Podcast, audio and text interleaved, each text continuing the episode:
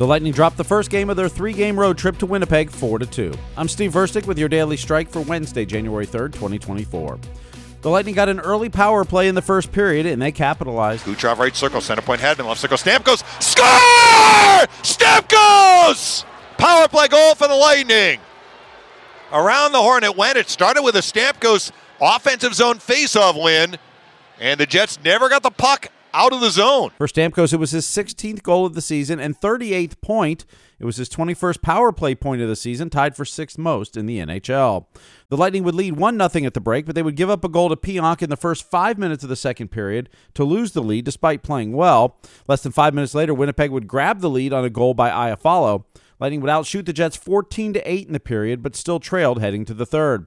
Jets would get a score with 4.49 to go by Nicholas Ehlers, and then it was an empty netter from Morgan Barron. Lightning would get a late power play, so they pulled their goalie. Point of the rebound, right circle. Right circle to Kucherov. Kucherov back in front point. Center point Hedman. Shoots, tipped wide right. Rebound Kucherov. Shoots, score! Well, Hellebuyck was out of position, so Kucherov gets his second point tonight, a power play goal. That's his 10th power play goal this year. Lightning convert on the 6 on 4, but they're down two with 36.8 seconds left. For Kucherov, it was his 27th goal, and with an assist on Stamkos' goal, it was his 19th multi point game of the season. That's tied with Nathan MacKinnon for the most in the NHL. But that would be it for the Bolts as they would fall 4 to 2. Head coach Jon Cooper says the shots just weren't dropping. That was tough for us. Uh, I thought we were, played a pretty darn good road game. Uh, it was tough to get scored on, you know, like the first five minutes a second, but we we were doing what we wanted to do, and you know, it was tough that we couldn't get that second one.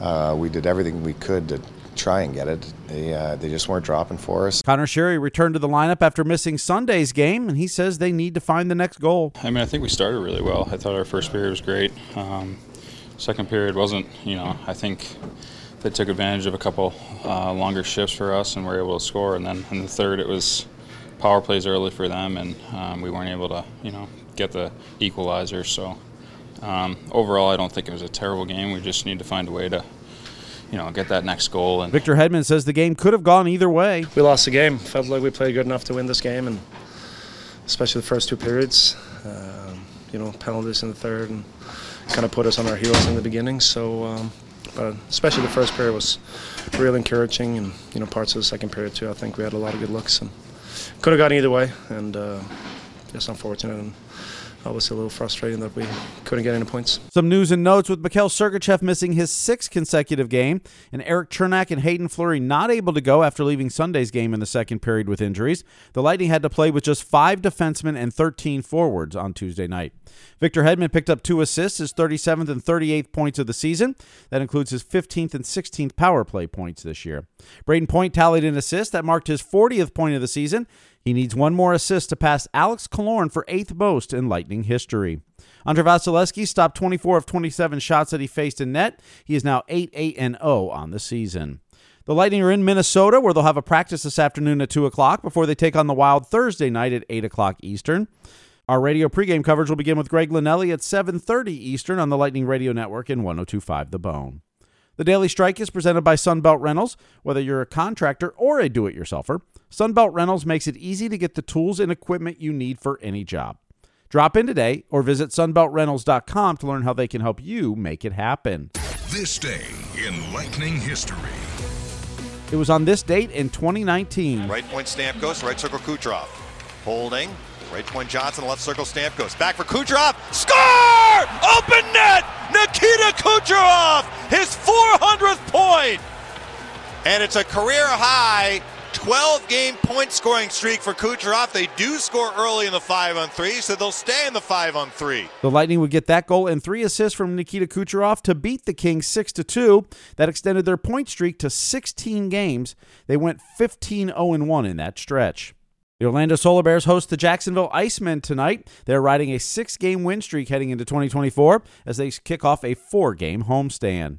A new episode of the Block Party presented by Highlight drops this morning. In this episode, it was a live taping at the Cigar City Tap Room a couple weeks ago.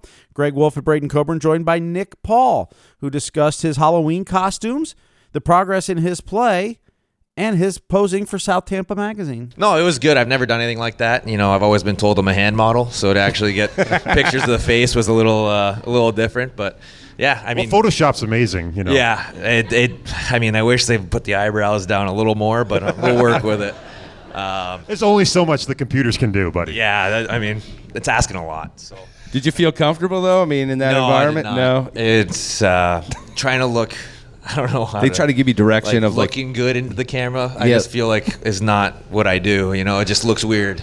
So I thought you looked great. like a, you, did, so you don't have a Zoolander look like. no, a I don't Zoolander- have like this is my sexy face. Okay. You know, it's kind of just like what you get is what you get. I saw you with your stick. It looked like you were kind of making love. Always your like stick, raise so- the one shoulder. I'm like, I don't know if this is it. But What are you thinking the whole time? You're you thinking the boys are just going to kill me for this? yeah, I, I knew that was coming, and I kind of loved it. New episodes of The Block Party drop every Wednesday in your favorite podcast app. Just search The Block Party and hit that subscribe button. And if you'd like to attend the next live taping of The Block Party, I would go to tampabaylightning.com slash insider today to sign up and get the latest details. Once again, the Lightning lose to the Winnipeg Jets 4 to 2 on Tuesday night to kick off their three-game homestand. They'll be in Minnesota to play on Thursday night. Puck drop is at 8 o'clock Eastern Time. Our radio pregame coverage will get underway at 7.30 with Greg Linnelli in the pregame report.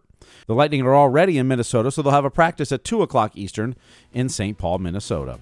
Thank you for listening to the Daily Strike for Wednesday, January 3rd, 2024. I'm Steve Erstig, where every day is Hockey Day.